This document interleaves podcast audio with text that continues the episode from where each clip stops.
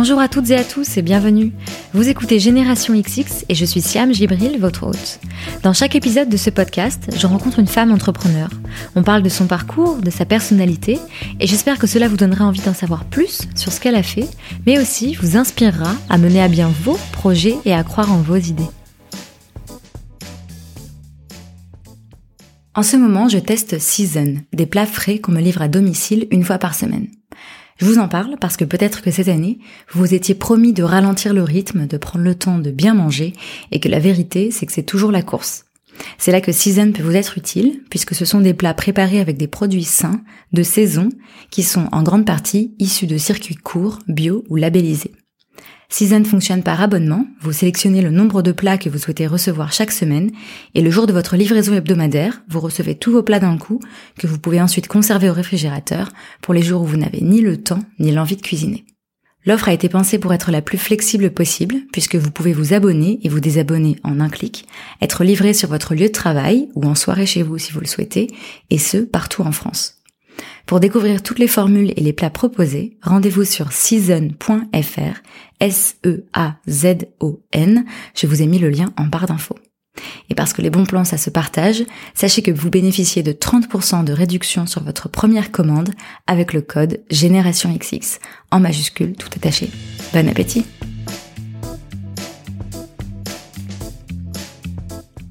Aujourd'hui, j'ai le plaisir de recevoir Jade Francine, cofondatrice de WeMaintain, la start-up de la maintenance d'ascenseurs.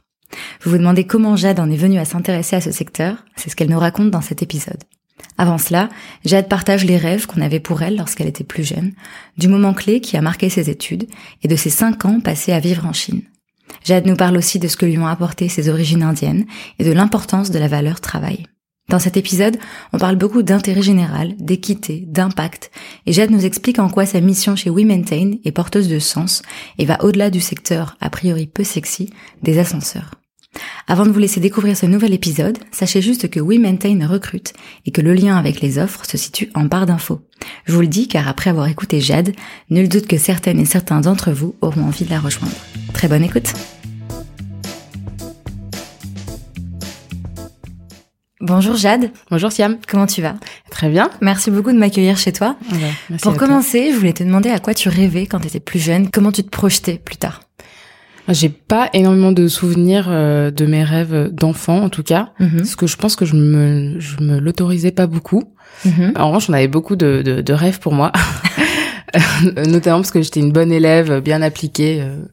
Du coup, on, on projetait que j'allais un peu intégrer la haute fonction publique. Enfin, c'était euh, un peu le ce qu'on prévoyait pour moi, mais je me souviens pas avoir euh, des petits rêves d'enfant enfouis. Euh. Si, il y a quand même quelque chose qui m'attirait beaucoup, c'était l'étranger. Mm-hmm. Ça, c'était quelque chose, euh, de par mes origines familiales, que j'avais toujours eu en tête. En fait, j'ai, non, j'avais, j'avais pas spécialement. C'est hyper triste à dire, mais euh, je le dis. Euh, j'avais pas de truc qui me drivait. Euh, non, parce que souvent on, lit, on entend, oui, moi quand j'étais petite, je voulais faire ça. Aujourd'hui, je fais mm, ça. Non, mm. en fait, non. Je me posais pas trop la question. Je pense que je m'écoutais pas trop. Enfin, je savais pas comment m'écouter en fait. Et la haute fonction publique, ça, on t'en a parlé quand t'étais au lycée, j'imagine. Enfin, c'est pas un truc qu'on dit à un enfant de oui, 6 oui, ans. Oui. fin collège en fait. À la fin mm-hmm. du collège, on voyait déjà faire Sciences Po. C'était un peu le truc. Oui, enfin moi, oui, non, moi ce qui me plaisait c'était la diplomatie. En fait, je me souviens parce qu'il y avait ce côté international, haute fonction publique, c'était la diplomatie. Tout ça, ça, ça commence à remonter un peu. C'était il y a quoi, il y a 13 ans. Non, oui, moi ce qui me plaisait c'était un peu l'idée de la France, la diplomatie, l'intérêt général. Ouais, mhm. tout ça, ça me plaisait, ça me plaisait bien. Jusqu'au jour où j'ai vraiment rencontré en fait euh, des énarques, des hauts fonctionnaires ça, c'était pendant ton cursus en sciences politiques. Ah, exactement, ouais. Mhm. Fin de deuxième année de Sciences Po. Mhm. Et en fait, voilà, donc il y a, moi j'ai fait Sciences Po Lille et il y a des anciens de, Sciences Po Lille qui étaient narcs qui viennent un peu raconter quel est leur quotidien, ce font. Ouais. Et je les vois, mais je me souviens exactement. Je les vois en amphi, déjà que des mecs. C'est quelque chose moi auquel je suis sensible. Et en fait, euh, boring, mais hyper, euh, hyper. Euh, bah ouais, hyper sopo. C'était pas fait rêver. Non, pas du tout, pas du tout. Euh, ils racontent leur quotidien. Où en fait, je me rends compte que c'est des petites luttes politiques internes. Mhm. Je les, en fait, je les vois pas animés par leur truc. Et ça, c'est quelque chose qui m'a qui me touche en fait quand les gens sont sont impliqués, sont animés et là pas du tout en fait. Enfin je bref donc ils racontent leur truc et je vois autour de moi tout le monde qui dit ah trop bien moi je veux faire ça et donc là je me dis oh, non mais en fait mais c'était c'était physique je me dis en mhm. fait je ne peux pas faire ça. Enfin genre je fais ça je je meurs en fait je je Et donc en fait tout ce qu'on avait un peu projeté sur toi et tout ce dont tu avais eu en tête euh, jusqu'ici ça s'est effondré ah, d'un coup ouais. Mmh. ouais. Là, je, je, me souviens, euh, c'était retour d'anciens élèves. Oui, à ce moment-là, je me dis non, non, c'est surtout pas pour moi. Qu'est-ce que je, pourquoi en fait, euh, ça me correspond pas? Et ce qui s'est passé, c'est qu'à ce moment-là, je devais partir en, à l'étranger. Mm-hmm. Parce qu'on on a une troisième année obligatoire à l'étranger. Et j'avais choisi euh, Hong Kong comme destination. Où là, du coup, on est très très loin de la haute fonction publique française et je découvre du coup un autre monde, enfin rien à voir. Et en fait, du coup, tout ça me paraît très très loin. Et, et en fait, assez automatiquement, je me réoriente. Euh, en rentrant en France, j'ai quand même dû suivre, euh, parce que j'avais déjà choisi mon master. Bon, bref, j'ai quand même dû suivre un an de cours en droit public. En fait, la matière, tout ça, ça me plaisait en fait. Intellectuellement, je trouvais ça intéressant. Mhm. Enfin, j'aimais et j'aime toujours cette idée du de l'intérêt général. Mais c'était les gens en fait. Je me mhm. disais, je je peux pas faire ça. Enfin, je peux pas. Et du coup, tu te sentais comment à ce moment-là Un peu perdu ou tu t'es dit c'est pas grave, je vais faire autre chose? C'était quoi ton état d'esprit? Ah Non, j'étais hyper mal. Ouais. euh, non, je me souviens, j'étais hyper mal. J'utilisais des mots. Je, je me souviens, j'en parlais à ma mère. Je disais mais je, je souffre. Enfin, tu vois, genre je veux mm. pas faire ça. En plus, ça, ça me déprimait en fait de voir un peu euh, l'ambition mal placée. Mm-hmm. Parce qu'en fait, je pense qu'il y a pas mal de, de, gens, enfin pas que dans la fonction publique, pas du tout, hein, ouais, euh, mais en fait qui font ça, mais parce que ça renvoie une certaine image. Je, je critique pas parce que parce que moi c'était j'étais partie pour ça aussi en mmh, fait. c'est ce aussi parce que il y avait cette image. Et j'ai eu la chance en fait de, de me confronter à ce que c'était. Franchement j'ai eu beaucoup de chance en fait parce que ça se trouve je serais partie j'aurais fait les les concours euh, et puis euh, au bout de 5 6 ans je me serais dit en fait non c'est pas pour moi. Je sais pas. Mmh. en fait j'ai vraiment eu un déclic. Mmh. quand quand j'ai vu là ces ces énarques tout ça c'était vraiment un espèce de concentré tout d'un coup dans un amphi non je ne peux pas et d'ailleurs je me souviens je suis sortie avant la fin de la conférence je me dis ah, c'est c'est mort quoi c'est mort c'est fini donc tu avais vraiment besoin de te projeter et d'avoir des gens qui te donnent envie en fait de faire euh, oui ce que tu allais faire après quoi. Oui, j'avais besoin en fait d'avoir des gens inspirants qui allaient me driver. Euh. J'ai eu la chance, euh, mes parents sont divorcés et mon beau-père est quelqu'un d'extraordinaire. C'est un chirurgien en orthopédie pédiatrique et c'est quelqu'un qui est animé par une mission plus mhm. haute quoi. C'est mhm. l'enseignement, c'est c'est faire en sorte que des enfants marchent. Bah, c'est un truc de dingue quoi. Mhm. Et du coup, moi, je l'ai toujours vu hyper combatif, euh, animé par ça, et ça donne envie. Sauf que moi, je me souviens, j'étais hyper frustrée parce que je ne savais pas. Et en plus, lui me disait, mais parce que j'étais plutôt bonne à l'école et tout, il me disait, mais tu vois, le le monde t'appartient, tu peux faire ce mm. que tu veux. Et en fait, jamais, moi, je sais pas. En fait, je ne sais pas. Du coup, je me suis embarquée dans ce truc de de fonction publique, mais je, au fond de moi, je je savais pas. Et euh, mais ça, c'est tout le monde. En plus, du coup, tu te retrouves avec plein de gens autour de toi qui te disent, ouais, moi, je sais ce que je veux faire. Euh, mais très jeune, en fait, parce qu'en gros, on leur met des mhm. trucs dans la tête. Mhm. Enfin, c'était, c'était un peu, c'était hyper angoissant. Enfin, moi, ça m'angoissait en tout cas. Jusqu'à ton diplôme, ça a été angoissant? Et même après un peu aussi? Même après. Enfin, petit à petit, les, les choses se, se sont, sont mises en place. Donc, je suis partie en Hong J'ai adoré l'Asie. Du coup, je me dis, il faut quand même que je je fasse quelque chose là-bas. Mhm. J'ai adoré parce que aussi quand j'ai été en Asie, je me suis rendu compte que toutes les constructions mentales que je m'étais faites sur euh, la Chine notamment n'étaient pas forcément ce qui était ma perception en étant mhm. là-bas. Mhm. Euh, tout comme la honte fonction publique. je me suis vraiment confrontée à ce qu'était la, la Chine. Je me souviens mes premiers voyages en Chine. Donc il y avait Hong Kong en fait, euh, qui n'est pas la, la, Chine continentale, c'est un autre régime. Et donc je, je suis partie plusieurs fois en Chine pour voyager. Et à chaque fois, je me souviens, je revenais de mes voyages en me disant, il y a un truc bizarre en fait. Et j'arrivais pas à l'identifier. Et c'est le jour et il y a un jour je me dis mais en fait tout ce que j'avais en tête sur la Chine je ne le retrouve pas. Parce que quand quand on regarde qu'est-ce que t'avais en tête par exemple? Bah ouais j'avais en tête euh, des gens pas forcément accueillants euh, la pollution enfin des choses très dures. Mm-hmm. Il y a hein, ça, évidemment, mm-hmm. mais il n'y a pas que ça, en fait. Mm-hmm. Et une fois, j'ai fait un exercice intéressant parce que je devais passer devant une classe de lycéens, justement, pour leur parler de la Chine. Et ce qui, ce qui me frappe, enfin après mes, mes cinq ans en Chine, ce qui m'avait frappé, c'est qu'à chaque fois qu'on parle euh, de la Chine en France, ça provoque quelque chose d'assez négatif. Et à l'inverse, en Chine, quand on parle de la France, c'est toujours positif. Oui, complètement. Et, on dit oh là là, la Chine, c'est romantique. Euh, euh pardon, la, France, la France est romantique et tout. ouais, enfin bon, et en fait, on est plein de clichés. Mm. Et du coup, je m'étais dit, tiens, je vais regarder sur euh, Google France. Donc, euh, je vais Google France, je tape Chine, je regarde les images en fait. Et là, que des trucs super négatifs, euh, la pollution, les mhm. usines, enfin des trucs horribles, horribles, horribles. Mhm. Et à l'inverse, je vais sur Baidu, qui est donc le moteur de recherche le plus utilisé en Chine, et je tape France je tape ça en chinois et là que des trucs euh, très romantiques, des Catherine Deneuve de partout et les petits et les des macarons, exactement euh, la haute couture. Mm. je me dis en fait on est quand même façonné euh, d'une mm. d'une certaine façon. Mm. Et donc moi d'aller en Chine, j'ai ressenti ça. Enfin je, je l'ai vécu. Je me dis en fait non toute l'idée que j'avais sur la Chine, faut quand même que je le remette en question. Et donc ça ça m'a beaucoup plu. Et donc suite à ma déception avec la haute fonction publique plus mon expérience à Hong Kong, en Asie, en Chine, j'ai décidé de retourner en, en Chine. Après Sciences Po du coup j'ai fait un master de droit chinois parce que en parallèle de Sciences Po, j'avais fait du droit mhm. et du coup, j'avais très envie de. En fait, le droit est vraiment en train de se construire en Chine, notamment le droit des affaires. Il y a, il y a beaucoup d'enjeux euh, pour les entreprises mhm. et il y a pas beaucoup de conseils. Du coup, je, trouvais que c'était intéressant. Mhm. Donc j'ai j'ai fait mon petit master de droit chinois. Après, je suis entrée en cabinet d'avocat. En Chine, du coup. En Chine, ouais. À Shanghai? À Shanghai. Ouais à Shanghai. Euh, ce que je dois dire aussi, je le dis pas beaucoup, mais euh, en fait, en Chine, j'ai eu un j'ai eu un copain euh, chinois pendant assez longtemps, mhm. et du coup, ça m'a vraiment aidé à rentrer dans la culture chinoise aussi. Enfin, j'avais pas le choix, quoi. Mhm. Chez lui, enfin, sa famille parlait chinois, tout le monde parlait chinois. Et toi, t'avais appris la langue? Oui, du coup, j'avais j'avais appris la langue. Et en fait, j'étais vraiment accompagnée, enfin prise par la main pour mhm. qu'on m'explique comment ça fonctionne, quels sont les codes, pourquoi on dit ça, pourquoi on dit pas ça. Et, et j'avais un, un, regard un peu extérieur sur Enfin, plutôt, non, je, enfin, d'un regard extérieur, je me suis vraiment retrouvée de, ouais, à l'intérieur. Ça, c'était chouette. Enfin, j'ai eu beaucoup de chance. C'était des gens, enfin, ce sont des gens super. Et euh, j'ai rencontré plein de gens intéressants. Enfin, j'ai eu vraiment beaucoup, beaucoup de chance à ce niveau-là. Tu savais que tu resterais cinq ans quand t'es partie?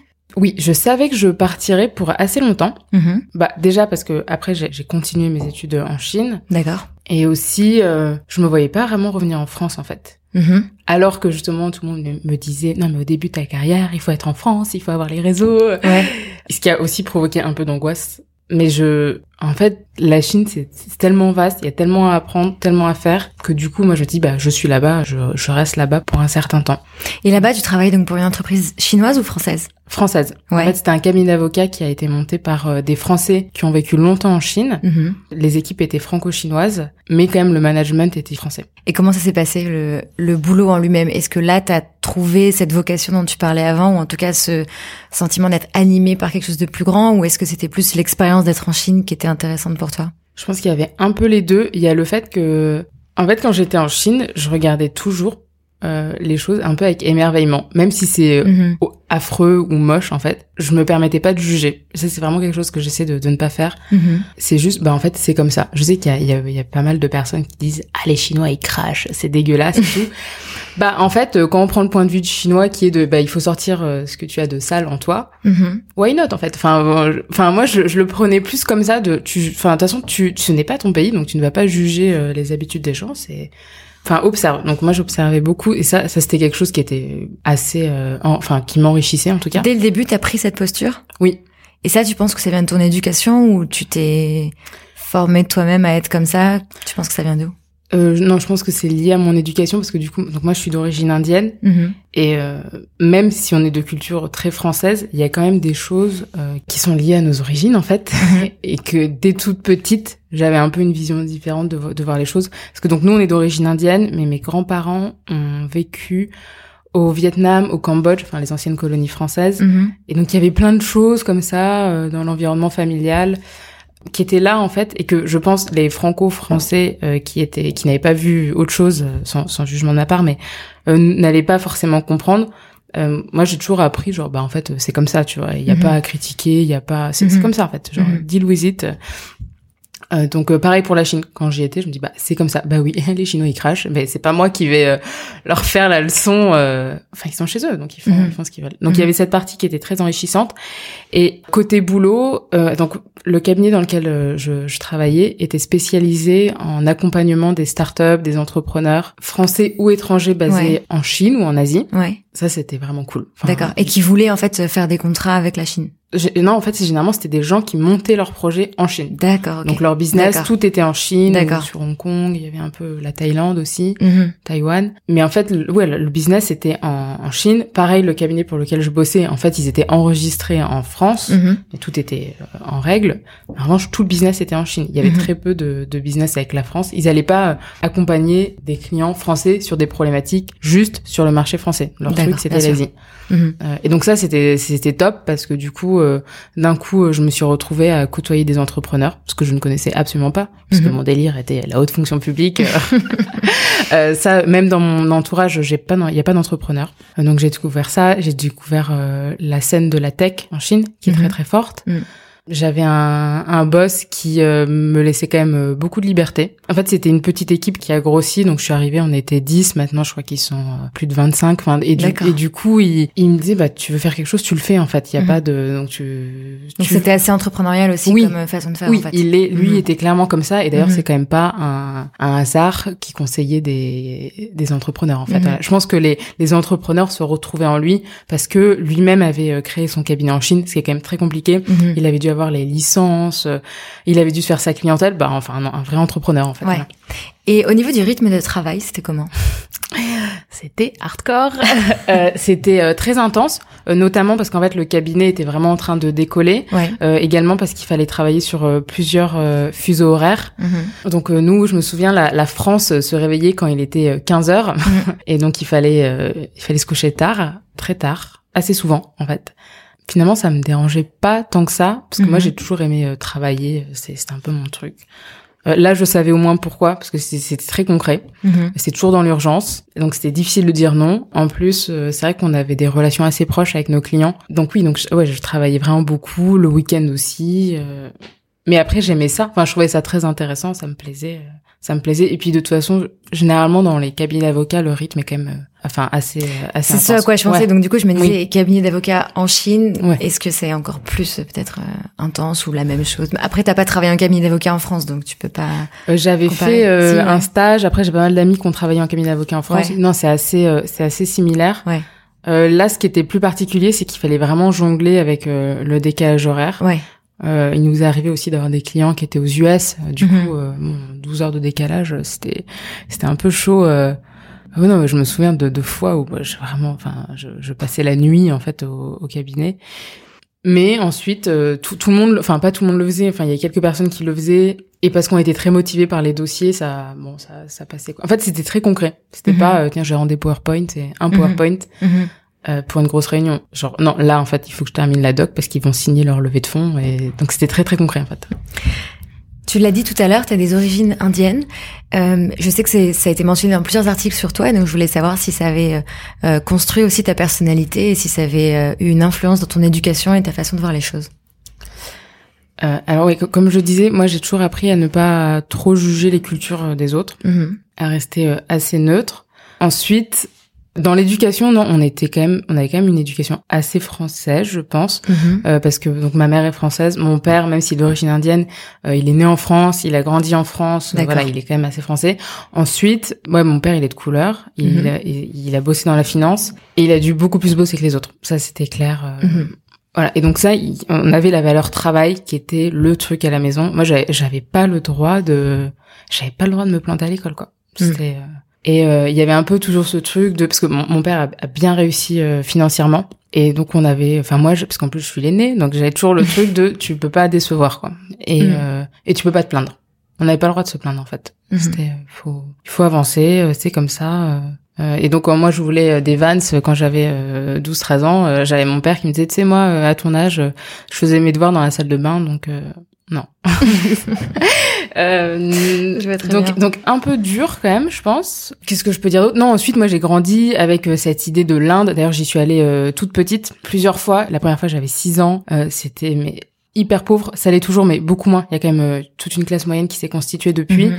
Euh, je me souviens le premier voyage, mais j'avais des visions qui m'ont hanté euh, de gens handicapés, enfin des choses que j'avais jamais vues euh, mhm. en France, qui me du coup, enfin m'ont fait réfléchir. Ça marqué. Ah oui, ça m'a marqué. Ouais. Mhm. Après, ce qui a relancé un peu le côté indien, c'est que, euh, je crois que c'était il y a dix ans, l'Inde a permis à tous les, les gens d'origine indienne d'avoir une espèce de green card pour revenir en Inde, pour investir en Inde. Du coup, on a fait les démarches. Et c'est vrai que c'était euh, c'était rigolo. Enfin non, c'était assez émouvant. Finalement, je pensais à mes arrière-grands-parents qui, eux, avaient fait la démarche de devenir français.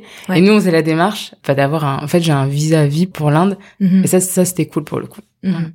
Donc, tu passes cinq ans en Chine. Qu'est-ce qui te fait revenir? Euh, bah, le projet euh, We Maintain, évidemment. Euh, je commençais un peu en fait à hum, pas tourner en rond parce que j'avais une vie euh, très remplie, mhm. mais je voyais pas trop la finalité de tout ça.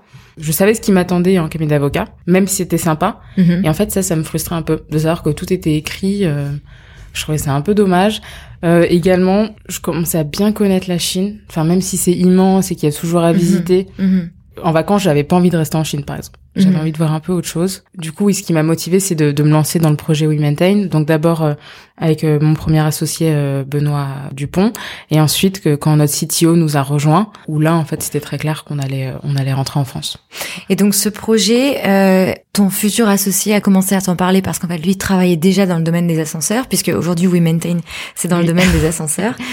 Il t'en parle à quel à quel moment? Euh, il m'en parle, il était déjà en poste, euh, enfin il était toujours en poste pardon euh, chez Otis, qui est donc le leader dans le domaine de l'ascenseur. Euh, il m'en parle parce qu'en fait il a repris ses études aux États-Unis, il fait son MBA, il se rend compte que le digital change tout. Mhm. en, Chine en fait ça va beaucoup plus vite, genre tout mhm. va beaucoup beaucoup plus vite au niveau de la tech. Et du coup, enfin même moi je le voyais dans les projets que j'accompagnais, ça, ça allait très très vite. Lui il fait le constat qu'en revanche dans son industrie rien n'a changé et rien n'a jamais changé. Mhm. du coup il m'en parle. Euh, Parce que donc lui il vivait en Chine, donc toi aussi, et donc il te parle de ça. Il me montre en fait les, les prémices du projet. Euh, donc il me parle d'ascenseur, donc évidemment, mais moi l'ascenseur, mais mais euh, au secours, enfin genre ça ne m'intéresse absolument pas. Moi j'étais dans mes trucs de tech, euh, hyper mm. hyper sexy hein, pour le coup. Mm. Et là il me parle de son du monde de l'ascenseur. Du coup bah je, je découvre en fait, et donc je, je découvre surtout que c'est une industrie où il y a quatre grands acteurs, que les clients sont pas satisfaits du service, qui payent très cher. Euh, ils sont un peu pris en otage entre guillemets. Mhm. Et puis de l'autre côté, il y a la personne qui crée la valeur, qui est le technicien, qui lui euh, n'est pas du tout valorisé, alors que c'est lui qui fait tout le job. Et pourquoi? C'est parce qu'en fait au milieu, il y a les quatre grosses boîtes qui font 50% euh, de marge. J'exagère sur le, schéma, mais voilà, aujourd'hui, les, les, techniciens, ce sont des gens qui ont énormément de compétences, euh, de savoir-faire et qui sont pas mis en avant euh, parce qu'on a décidé que c'était comme ça en fait. Il n'y a pas de vraie raison derrière. Mhm. Et donc euh, l'idée c'était mais pourquoi est-ce que les techniciens et les clients se sont pas directement connectés, notamment grâce au digital? Donc c'est comme ça que le projet vient. moi j'avais l'habitude de travailler avec des startups donc du coup, je le conseille un peu sur la structuration, euh, sur enfin sur euh, sur plein de choses en fait. Qui... Mais au début, tu penses à rejoindre euh, l'entreprise ou ça, ça commence juste par du conseil? Ouais. Non non, au début non. Et tu t'es pas vu toi monter une boîte avant?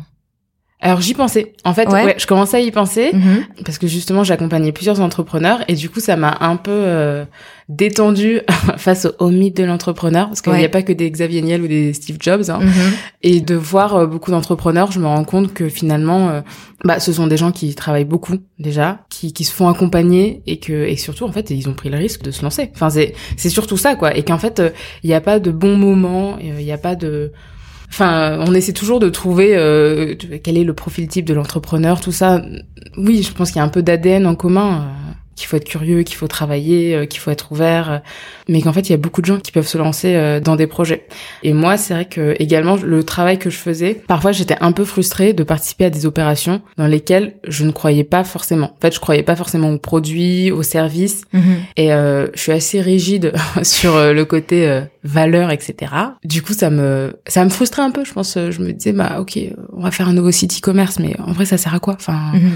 Enfin, quel est l'impact du projet Et, donc là, dans ce projet-là, t'as vu ah l'impact tout de suite. Tout de suite. Malgré le secteur qui est pas sexy ou qui est pas c'est ça moi qui, pas le tien quoi. qui mm. qui mais qui anime d'ailleurs toute l'équipe aujourd'hui c'est le fait que la mission de We Maintain c'est de revaloriser les métiers techniques mm-hmm. en utilisant le digital et en mm-hmm. fait une fois que le technicien est, est revalorisé mis en avant qui gagne mieux sa vie du coup il sert mieux le client et moi cette notion d'équité était très forte parce que notamment de mes origines indiennes on y revient euh, il y avait un côté où euh, oui, quand on peut donner euh, plus à ceux qui méritent en fait, Ouais, ça c'est quelque chose qui me parlait.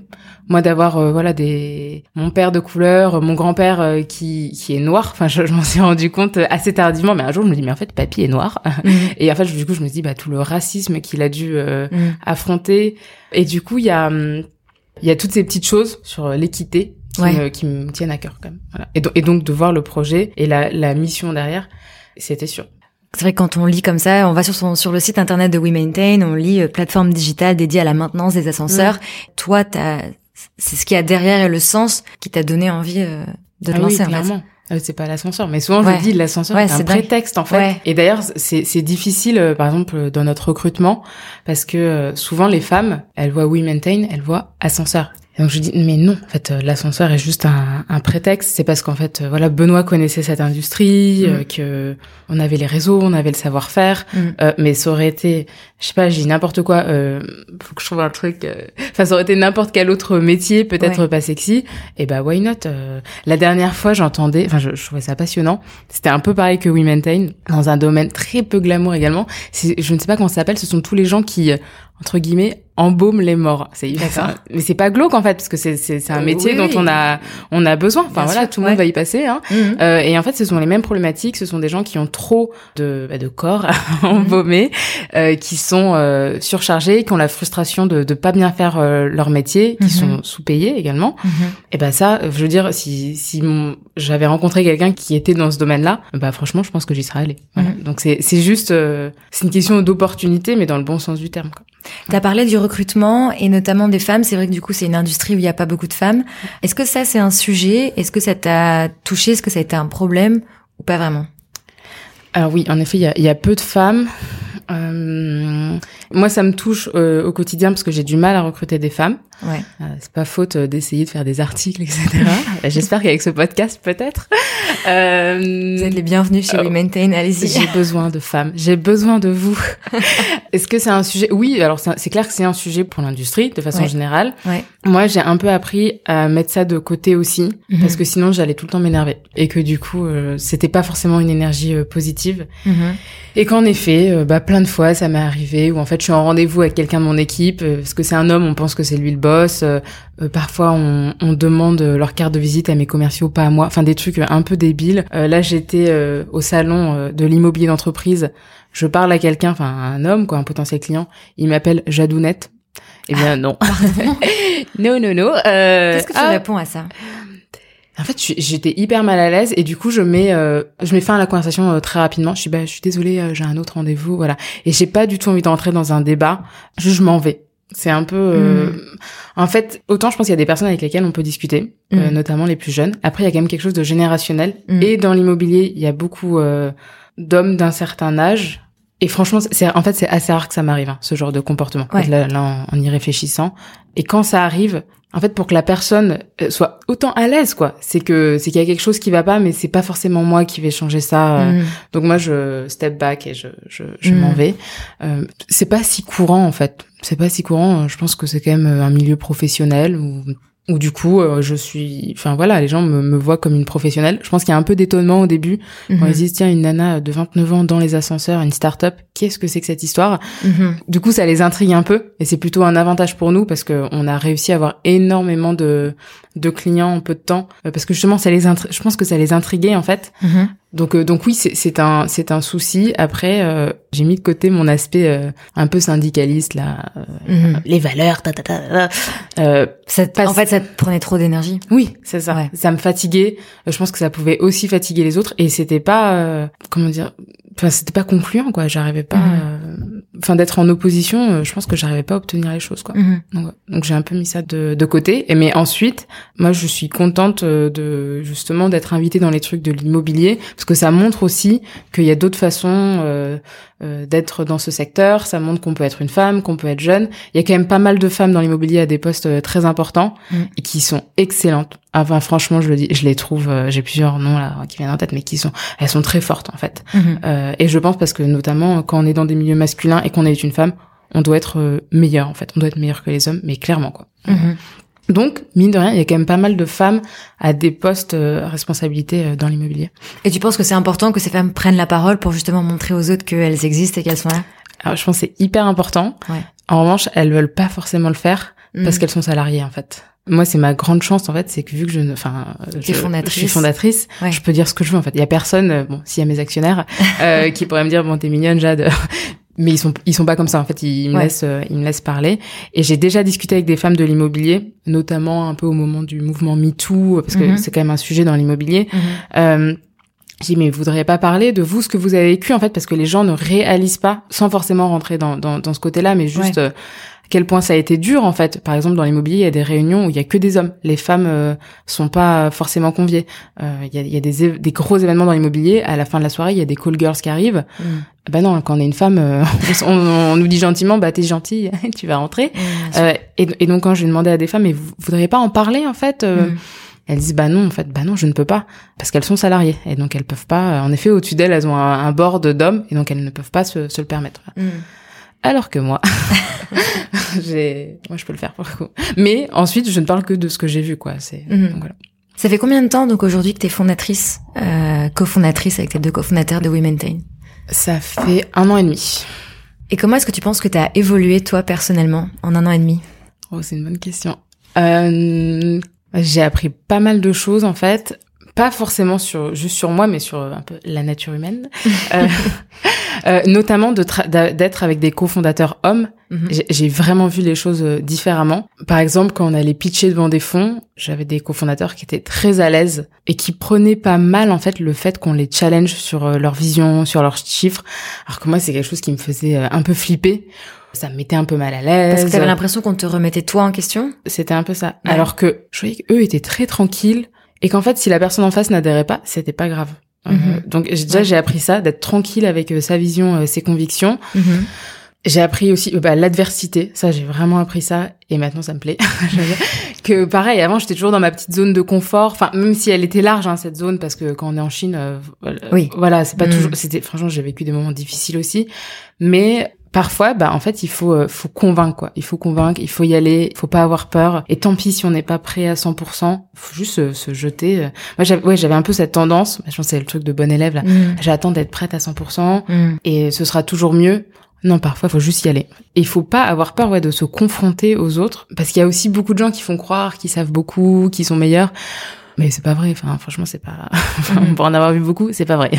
Euh, il y a ça et l'autre aspect, c'est, euh, je pense, mon rapport au risque, qui avant, bah, enfin, on y revient toujours, hein, mais euh, j'étais dans ma zone. Le risque était toujours limité en fait. Et ce que j'ai appris en, en, montant une, une boîte, c'est que si on prend pas de risque, il y a pas de, on gagne pas. Ah non, il n'y a pas de mm. résultat. C'est mm. pas, c'est possible. Et que parfois, bah, il faut y aller, on prend des risques, mais les, les résultats, ce qu'on obtient, c'est bien plus gros. En fait. C'est quoi comme type de risque que tu prends? Bah, par exemple, quand on a fait notre première levée de fonds, on a eu un premier deal, mais qui n'était pas euh, celui qu'on voulait forcément. Alors en fait, il y avait plus d'argent, mais c'était pas les personnes qu'on voulait. Mm-hmm. Euh, mais il y avait beaucoup plus d'argent. Et en fait, on s'est dit bah non, en fait, ça nous va pas. Donc on n'y va pas. On a on a refusé l'offre, mm-hmm. euh, mais qui était vraiment une belle offre hein, pour le coup. mais on s'est dit en fait, on prend un risque aussi en mettant ces personnes-là au capital mais c'était aussi un risque à ce moment-là pour la boîte de dire bah j'ai pas on a, on n'a pas de cash quoi. Donc mhm. euh, enfin après de se retrouver dans une situation où du coup euh, on est un peu à risque d'un coup euh, bah, ça nous booste on prend d'autres on est beaucoup plus proactif on fait plein de rencontres et finalement on a trouvé les bonnes personnes pour entrer au capital avec certes un peu moins d'argent mais c'était pas ça qui comptait enfin il y en avait déjà assez mais il y avait pas que l'argent qui comptait c'était aussi les gens qui allaient rentrer au capital. Enfin les, valeurs derrière tout ça. C'est important chez nous Peut-être autre chose aussi qui a évolué euh, ces dernières années, c'est ta vision de la réussite. Est-ce que c'est le cas? Parce que je sais qu'au début, du coup, on a parlé de, de ce parcours d'excellence auquel tu étais destiné et, que tu as suivi en faisant des grandes études, en voulant travailler donc dans, un peu dans les hautes sphères de l'État. J'imagine que du coup, c'était ça la vision de la réussite. Aujourd'hui, c'est quoi ta vision de la réussite? Hum, bah, En fait, je pense que chacun a sa vision. C'est hum. un peu nul là ce que je dis. Ah non, mais si, si, c'est pour ça que je te demande ta vision. Euh, écoutez-vous. euh, la vision de la réussite, euh, je pense que c'est pas les titres, c'est pas l'argent.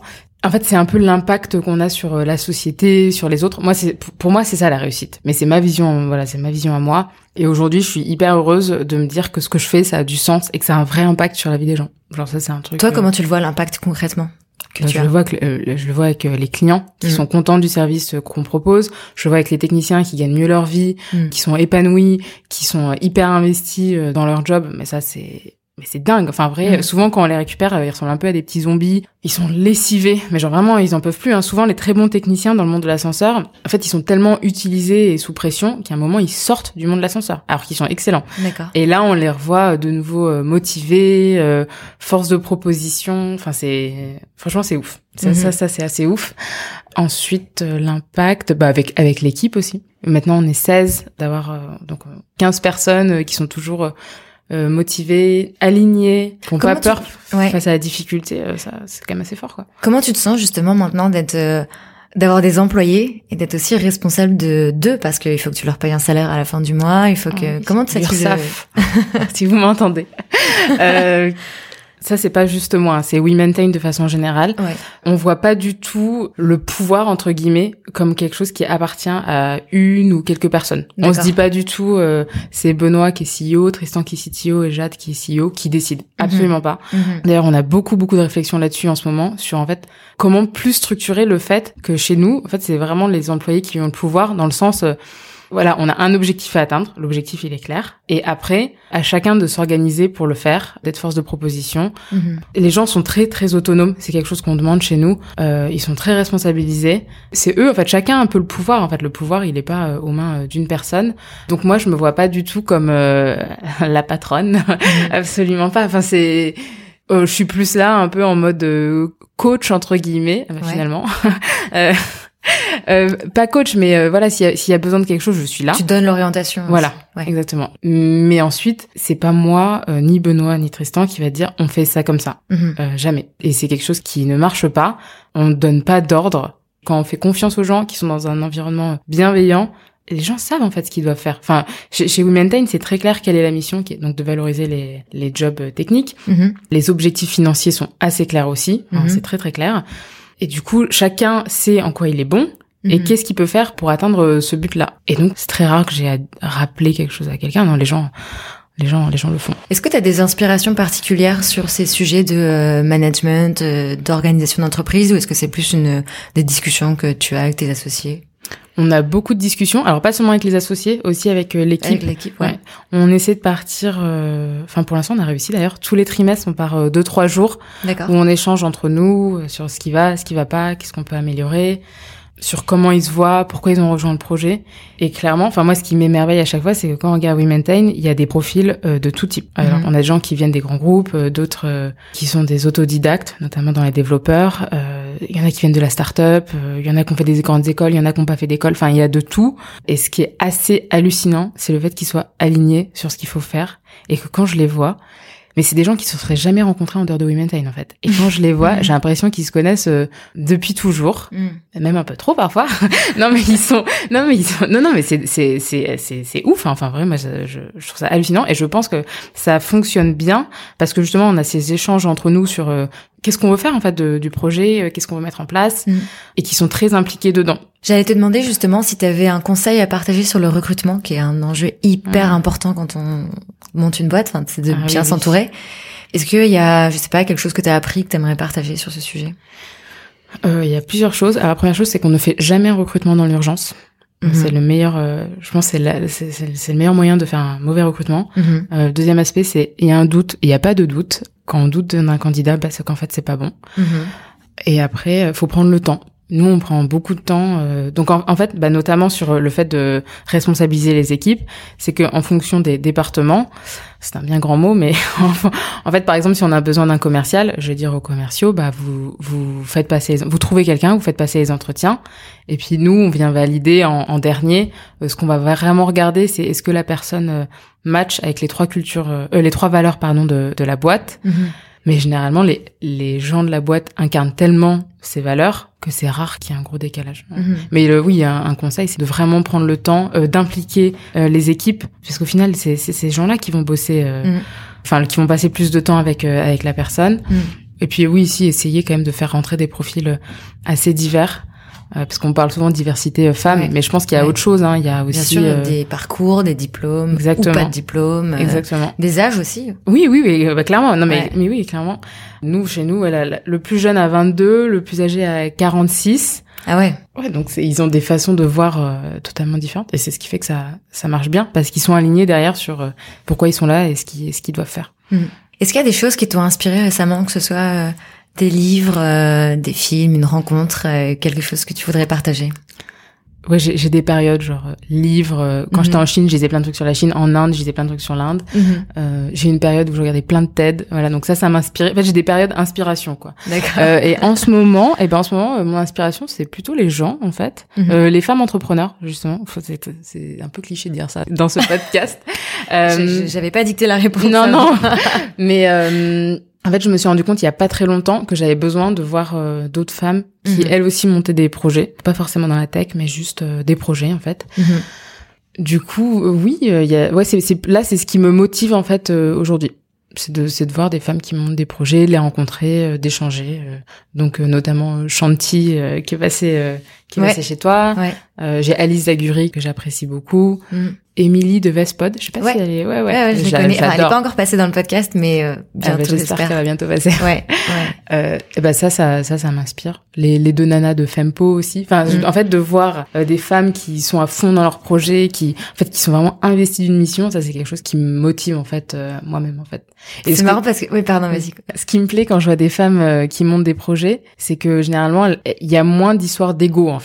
Mhm. elles font ça pour une cause plus haute entre mhm. guillemets, alors que souvent quand je, je, rencontre des hommes qui montent des projets, il y a quand même un, un côté un peu réussite personnelle, ce que les gens vont penser. Je pense que les femmes, dans... parce que c'est très dur en fait d'être une femme euh, dans le monde de l'entrepreneuriat, elles ont un peu mis ça de côté. Elles ont l'habitude d'être très très challengées, etc. Et du coup, elles euh, elles vivent pour leur mission, quoi, entre guillemets. Mm. Et donc c'est pour ça que j'aime bien j'aime bien voir ces profils-là. C'est marrant parce que ça reboucle avec ce que tu disais tout à l'heure. Est-ce que t'as pas trouvé justement dans ce, ce fameux amphi de Sciences Po quand t'as vu les gens de l'ENA qui ah travaillait pas pour enfin qui était pas animé par euh, bah, je trouve ça triste ouais. mais en fait je trouve ça hyper triste. Oui un des un des constats et c'est aussi pour ça que je me suis lancée dans We Maintain c'est que la vie est très courte en fait. Et qu'on fait souvent des mm. des plans sur la comète tout ça mm. je me souviens de Noël dernier je regardais les albums photos et je me dis ah ouais en fait ça passe vite. Non mais mm. non mais enfin sans être alarmiste mais ça passe vite. Et moi j'ai toujours un peu cette question genre bon bah si je dois mourir euh, demain est-ce que euh, est-ce que je serais contente de la vie que j'ai eue? Et je mm. pense que c'est bien de se poser la question parce qu'en fait euh, ça passe très vite. Enfin, je pense mm. que là je vois autour de moi les gens se marient, ont des enfants, ça y est quoi. Enfin, c'est et que du coup se, se lancer euh, voilà, se, se faire des, des, plans de vie entre guillemets. Alors je vais faire cinq ans dans le conseil, après je vais faire ci, je vais faire ça. Euh, non, en fait, la vie, c'est maintenant, c'est tout de suite. Et il faut, faut aimer, je pense, il faut aimer ce qu'on fait. et quand on aime ce qu'on fait, on est bon dans ce qu'on fait. Enfin, il y a un peu un cercle vertueux qui, qui, arrive derrière. Super. Bah, merci beaucoup, Jade. Merci, Siam. À très vite. À très vite. Un grand merci à Jade d'avoir partagé son parcours et merci à Émilie de nous avoir présenté. Comme je vous le disais en intro, We Maintain recrute, alors n'hésitez pas à postuler, le lien est en barre d'infos. N'oubliez pas non plus qu'avec le code Génération XX, vous bénéficiez de moins 30% sur votre première commande sur season.fr. Pour ne rien manquer de l'actualité de Génération XX et retrouver toutes les infos que l'on partage dans le podcast, rendez-vous sur Instagram, at Génération et via notre newsletter à laquelle vous pouvez vous abonner sur générationxx.fr. Merci encore pour votre écoute, belle semaine et à très vite.